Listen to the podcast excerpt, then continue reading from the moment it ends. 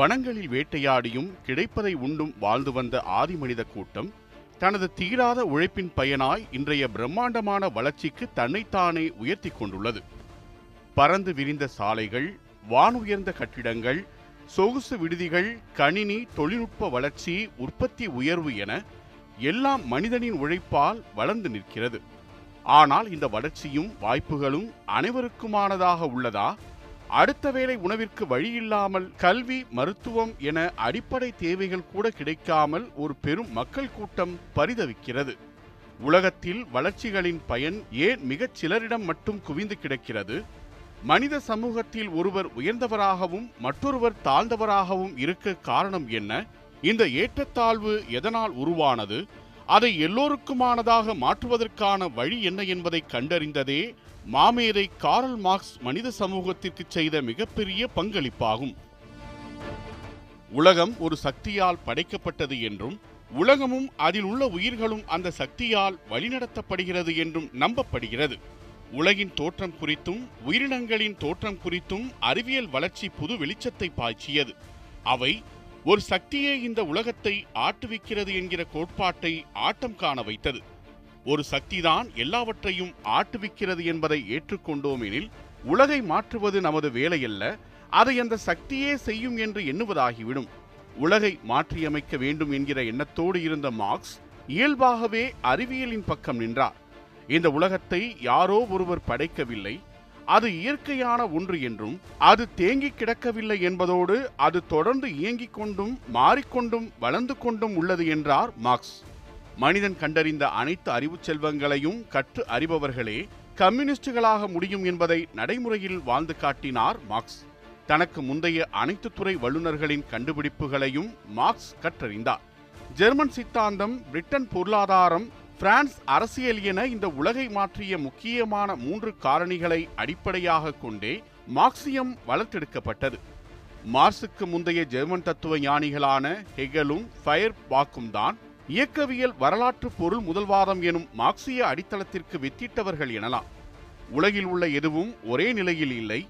அனைத்தும் இயங்குகிறது மாறுகிறது வளர்கிறது என்பதை ஹெகல் கண்டறிந்து விளக்கினார். அதே நேரம் ஒரு சக்திதான் இவற்றை படைத்தது என்றும் அந்த சக்தி அல்லது கடவுள் அவற்றின் பிரதிபலிப்புதான் என மன்னர்கள் படைப்பு கோட்பாட்டுக்குள் அவர் நின்றார். இந்த உலகம் இயற்கையானது இதை படைக்கவில்லை என்கிற நிலைக்கு ஃபயர் பார்க் வந்தார். ஆனால் எல்லாம் இயங்குகிறது மாறுகிறது என்பதை அவர் வந்தடையவில்லை.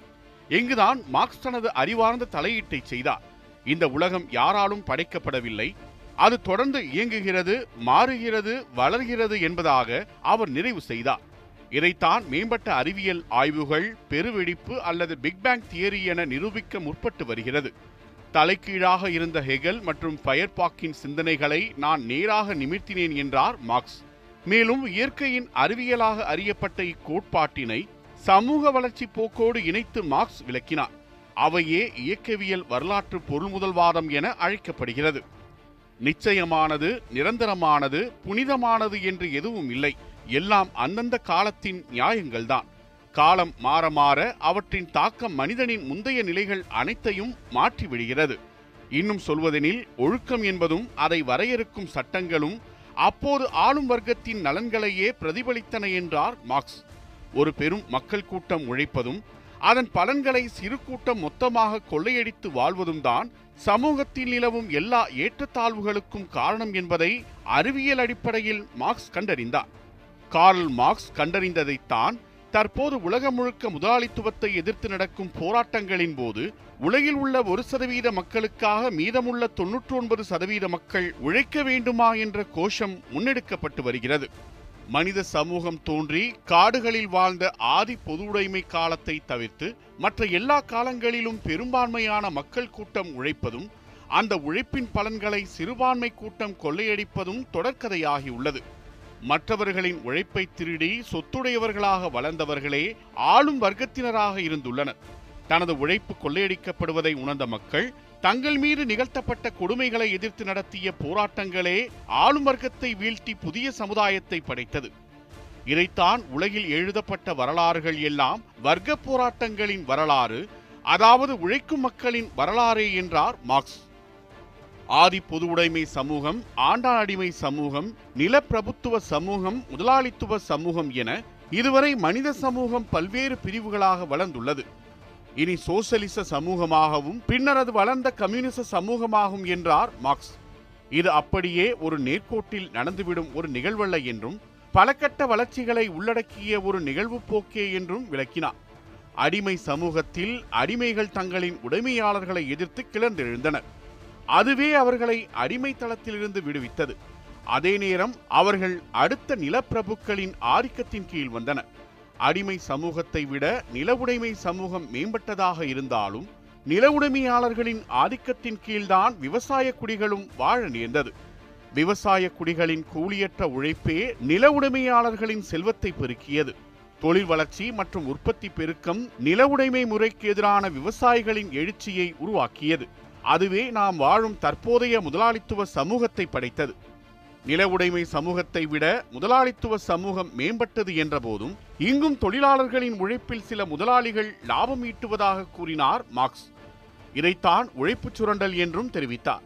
முதலாளித்துவ உழைப்புச் சுரண்டல் ஒழியாமல் மனிதர்கள் மீதான ஒடுக்குமுறைக்கு முடிவு கட்ட முடியாது என்றும் சமூகத்தில் நிலவும் அனைத்து விதமான மோசமான நிலைமைகளுக்குள்ளும் முதலாளித்துவ அமைப்பு முறையே காரணம் என்றும் சாடினார். எனவேதான் மனிதனை மனிதன் சுரண்டாத ஒரு சமூகத்தை உருவாக்கும் வரை நமது போராட்டம் தொடரும் என அவர் ஆழமாகவும் அறிவியல் பூர்வமாகவும் தன்னுடைய மூலதனம் புத்தகத்தின் வழியே எடுத்து கூறினார். இந்தியாவின் மகத்தான புரட்சியாளர்களில் ஒருவரான பகத்சிங் மார்க்சியத்தின் மீது பற்றுக்கொண்டதன் காரணமாகத்தான் விவசாயிகள் மற்றும் தொழிலாளர்களின் எழுச்சியின் மூலம் இந்தியாவில் சமத்துவ சமூகம் உருவாக வேண்டும் என்று விரும்பினார் பகத்சிங் போன்ற இளம் புரட்சியாளர்கள் அத்தகைய லட்சியத்தை ஏற்பதற்கு ஆயிரத்து தொள்ளாயிரத்து பதினேழில் ரஷ்யாவில் தொழிலாளர்கள் தலைமையில் நடந்த புரட்சியும் அதன் விளைவாக அங்கு நடந்த மாற்றங்களுமே காரணமாகும். ரஷ்ய புரட்சி மார்க்சின் எழுத்துக்களை நிஜத்தில் பிரதிபலிப்பதாக அமைந்தது. அதுவரை மார்க்ஸ் கூறிய அனைவரும் அனைத்தும் சமமாகும் என்ற கருத்து மூலதனம் என்ற ஏட்டளவில் மட்டுமே இருந்தது. ஏட்டு சுரைக்காய் கறிக்கு உதவாது என்பது போல் பல்வேறு அறிஞர்கள் மார்க்சின் கூற்றை ஏற்கவும் நம்பவும் மறுத்தனர். ஆனால் ரஷ்ய தொழிலாளர்கள் தங்களின் வீரம் கொண்ட போராட்டத்தின் மூலம் நாட்டை ஆண்டு வந்த ஜார்மன்னனின் ஆட்சியை வீழ்த்தி தொழிலாளர்கள் தலைமையிலான அரசை நிர்மாணித்து கார்ல் மார்க்ஸ் கண்ட கனவை மெய்ப்பித்தனர். இதற்கு மூளையாக செயல்பட்டவர்தான் புரட்சியாளர் லெனின். ரஷ்ய தொழிலாளர்களின் புரட்சியின் தாக்கம் தற்போது வரை உள்ள உலக கம்யூனிச இயக்கங்களுக்கு ஆதர்சமாக விளங்குகிறது. ஆயிரத்து தொள்ளாயிரத்து தொண்ணூறில் லட்சக்கணக்கான தொழிலாளர்களின் தியாகத்தால் கட்டியெழுப்பப்பட்ட ரஷ்ய புரட்சி சிதைவுற்றாலும் ரஷ்ய புரட்சியின் நூற்றாண்டு விழா இன்றும் இந்தியா உட்பட பல்வேறு நாடுகளில் கொண்டாடப்படவே செய்கிறது. தொழிலாளர்கள் தலைமையிலான ஒரு பாட்டாளி வர்க்க அரசை நிர்மாணிக்க முடியும் என தன்னுடைய சித்தாந்தத்தின் வழியாக கண்டறிந்த மார்க்ஸ் பிறந்து இருநூற்று நான்கு ஆண்டுகள் ஓடிவிட்டது. ஆனாலும் இன்று வரை உலக நாடுகள் முழுவதும் ஏதோ ஒரு மூலையிலோ ஒரு குடிசையின் கீழோ விவசாயிகள் மற்றும் தொழிலாளர்களின் மேதின பேரணியிலோ அல்லது திரைப்படத்தின் ஒரு காட்சியிலோ மார்க்சியமும் கம்யூனிசமும் பேசு பொருளாக உள்ளதே அதன் அடர்த்தியான உள்ளடக்கத்தை எடுத்து காட்டுகிறது. இரண்டாயிரத்து பதிமூன்றாம் ஆண்டு உலக கிறிஸ்தவர்களின் தலைவராக கருதப்படும் போப் பிரான்சிஸ் ஒரு மார்க்சிஸ்ட் என்று அமெரிக்காவை சார்ந்த வலதுசாரிகள் குற்றம் சாட்டினர். அதற்கு பதிலளித்த போப் பிரான்சிஸ் நான் மார்க்சிஸ்ட் அல்ல ஆனால் முதலாளித்துவத்தின் மீதான எனது விமர்சனத்தை நான் திரும்பப் பெற மாட்டேன் என்றார். ஏனெனில் முதலாளித்துவ அமைப்பு இன்னும் கூடுதலாக ஏழைகள் மீது கவனத்தை குவிக்க வேண்டும். ட்ரிக்கில் டவுன் எனப்படும் நிறைந்து வழியும் பொருளாதார கோட்பாட்டை முன்வைத்து அவர் மேலும் கூறுகையில் லாபம் அதிகரித்து கோப்பை நிறைந்து வழிகையில் நிறைந்து வழியும் அனைத்தும் ஏழைகளுக்கானது என்கின்றனர். ஆனால் என்ன நிகழ்கிறதெனில் கோப்பை நிறைந்து வழியும் நிலை வரும்பொழுது மாயாஜால வித்தை போல் அந்த கோப்பை வளர்ந்து விடுகிறது. வழிவதற்கான வழியே இல்லாமல் போகிறது. அந்த வகையில் ஏழைகளுக்கு எதுவும் கிடைக்காமல் போகிறது என்று முதலாளித்துவ பொருளாதார கோட்பாட்டை போப் பிரான்சிஸ் வெளிப்படையாக விமர்சித்தார். உண்மையில் மார்க்சின் பார்வை வேறானது. தொழிலாளிக்கு வழங்கப்படும் கூலியை விட அவர்களிடமிருந்து பெறப்படும் உழைப்பு கூடுதலானது என்பதை கண்டறிந்தார். முதலாளி தொழிலாளிக்கு வழங்கும் கூலியை ஒரு கோப்பை என்று கருதி கொள்வோம். முதலாளி வழங்கும் கூலிக்காக தொழிலாளி வழங்கும் உழைப்பு என்பது அந்த கோப்பையை நிறைப்பதோடு அந்த கோப்பையின் கொள்ளளவை போன்று பல மடங்கு நிரம்பி வழிந்தோடுகிறது அவையெல்லாம் முதலாளிக்கு லாபமாக குவிகிறது. இங்கு நிதர்சனம் என்னவெனில் தொழிலாளர்களின் கூலி என்கிற கோப்பை மாயாஜால முறையில் வளர்வதில்லை. தொழிலாளர்களின் கூட்டு போராட்டமே அந்த கோப்பையின் அளவை கொஞ்சம் உயர்த்துவதற்கு உதவுகிறது என்கிறார் மார்க்ஸ். அதாவது முதலாளிகளுக்கு லாபத்தை வழங்குவதே தொழிலாளர்கள்தானே தவிர முதலாளிகளின் லாபத்திலிருந்து தொழிலாளர்களுக்கு எதுவும் வழங்கப்படவில்லை என அழுத்தம் திருத்தமாக கூறினார் கார்ல் மார்க்ஸ். இரண்டாயிரத்து ஒன்பதாம் ஆண்டு உலகமே பொருளாதார நெருக்கடியில் சிக்கித் தவித்த போது மீண்டும் மார்க்சின் மூலதனம் நூல் பரவலாக வாசிக்கப்பட்டது. முதலாளித்துவ அமைப்பு முறையில் உள்ள கோளாறுகளை மார்க்ஸ் தன்னுடைய தீர்க்கமான கம்யூனிச சித்தாந்தத்தின் மூலம் கட்டுடைத்திருந்தார் என்பதே அதற்கான காரணமாக பேசப்பட்டது. ஆகவே அவரது எழுத்துக்களை முதலாளித்துவ உலகம் மீண்டும் தேடிப்பிடித்து வாசித்தது. அதில் பொருளாதார மந்த நிலையை சரி செய்ய ஏதேனும் தீர்வை கண்டடைய முடியுமா என்பதை ஆராய்ந்தது. மூன்று தொகுதிகளை கொண்ட மூலதன நூலில் முதலாளித்துவ அமைப்பு முறையை முற்றாக ஒழிப்பதே தீர்வு என்று மார்க்ஸ் தெளிவாகவே குறிப்பிட்டிருந்தார். இதனால் அதை அப்படியே முதலாளித்துவ பொருளாதாரவாதிகள் ஏற்கவில்லை. எனினும் சிக்கலில் இருந்து விடுபட மார்க்சின் எழுத்துக்களில் உள்ள அம்சங்களை உள்வாங்கி தங்களுக்கு ஏற்ற வகையில் பயன்படுத்த முயன்றனர். உலகில் முதல் பொருளாதார நெருக்கடி எனப்படும் ஆயிரத்து தொள்ளாயிரத்து இருபத்தொன்பதாம் ஆண்டு முதல் அடுத்த பத்தாண்டுகளுக்கு பெரும் பொருளாதார நெருக்கடியை மக்கள் சந்தித்தனர். இதனை உலக பெருமந்தம் என்றனர். எளிமையாக சொல்வதென்றால் உற்பத்தி செய்து வைத்துள்ள பொருட்களை வாங்க ஆட்களின்றி சந்தையில் பொருட்கள் தேங்குவதே பொருளாதார நெருக்கடி என்பது. சந்தையில் உள்ள பொருட்கள் மக்களுக்கு தேவையில்லை என்பதால் தேங்கி கிடக்கவில்லை. மாறாக அவற்றை வாங்குவதற்கு மக்களிடம் பணமில்லை என்பதே காரணம்.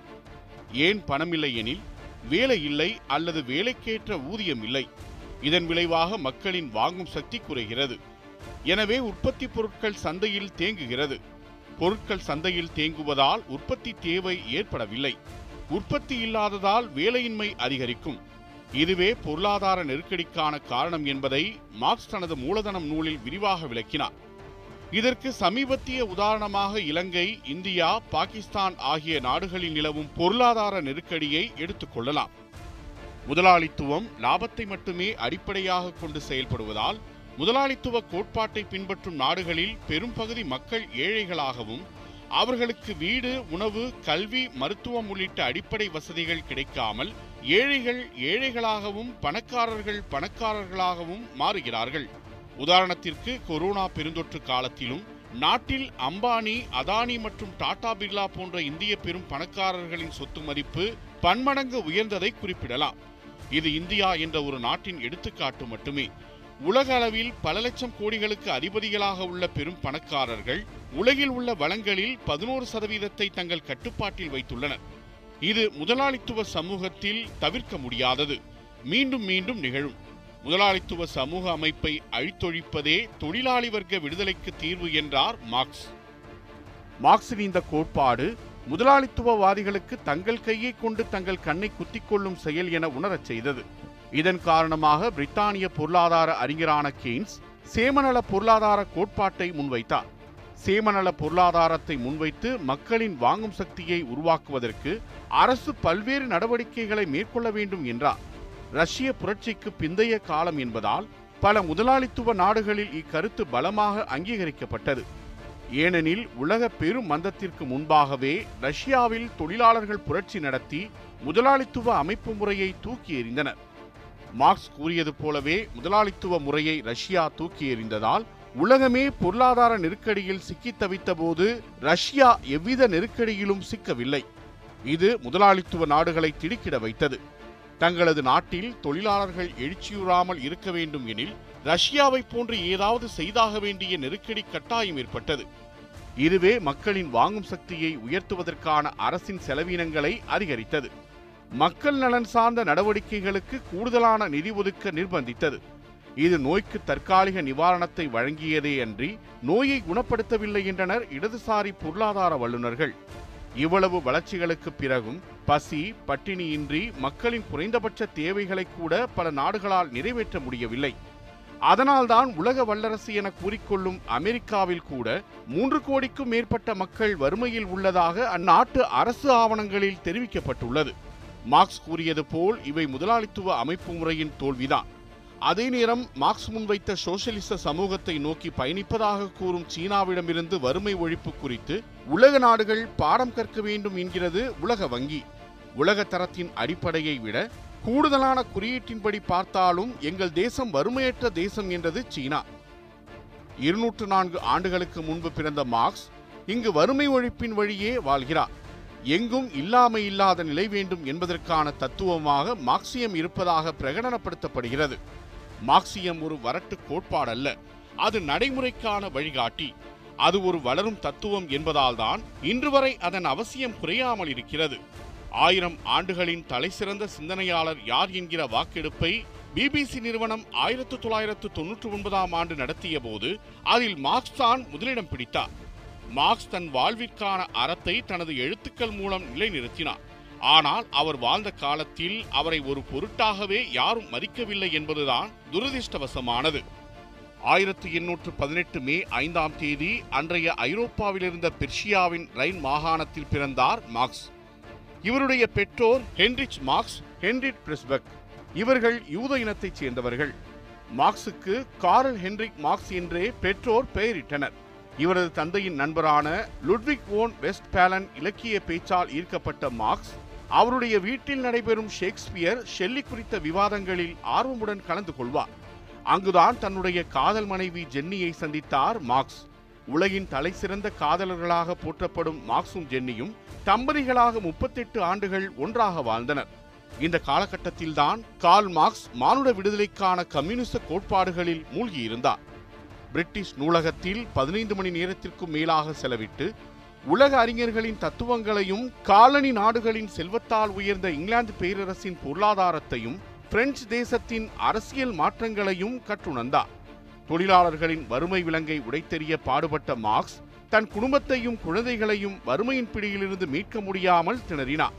அவரின் மூன்று குழந்தைகளும் மருத்துவம் பார்க்க வசதி இல்லாமல் உயிரிழந்தனர். அதைவிட கொடுமை அவர்களுக்கான சவப்பெட்டி வாங்கக்கூட மார்க்சிடம் பணம் இல்லை. மார்க்ஸ் நினைத்திருந்தால் அவருடைய அறிவுக்கும் ஆற்றலுக்கும் ஏற்ற வகையில் புகழ்பெற்ற பல்கலைக்கழகத்தில் பேராசிரியராக பணியாற்றி செல்வ செழிப்புடன் வாழ்ந்திருக்க முடியும். ஆனால் அவர் அதனை செய்யவில்லை. மார்க்சின் வலது கையாக ஜென்னியும் இடது கையாக அவரின் ஆருயிர் நண்பர் ஃப்ரெட்ரிக் எங்கல்ஸும் இருந்தனர். இவர்கள்தான் மார்க்சின் பலம். இதன் காரணமாகத்தான் உலக பொருளாதார சித்தாந்தத்தை ஆராய்ந்து எல்லோருக்கும் எல்லாம் கிடைக்கக்கூடிய சமூகம் குறித்து சிந்தித்தார் மார்க்ஸ். அன்று உழைப்பு சுரண்டலுக்கு உள்ளாக்கப்படும் மனிதனை பற்றி மார்க்ஸ் யோசித்திருக்கவில்லை என்றால் இன்றைக்கு மனித சமூகத்தின் வளர்ச்சி இன்னும் பின்னோக்கி சென்றிருக்கும். மனிதனை மனிதன் சுரண்டும் சமுதாயத்தை மாற்ற மார்க்ஸ் முன்வைத்த கோட்பாடு இன்று பல நாடுகளில் பரவி கிடக்கிறது. மனித குலத்திற்கு எந்த தத்துவம் ஒளி தருமோ அதுவே நிலைக்கும். அப்படி மார்க்சியமும் மார்க்சும் நிலைத்திருக்கின்றனர்.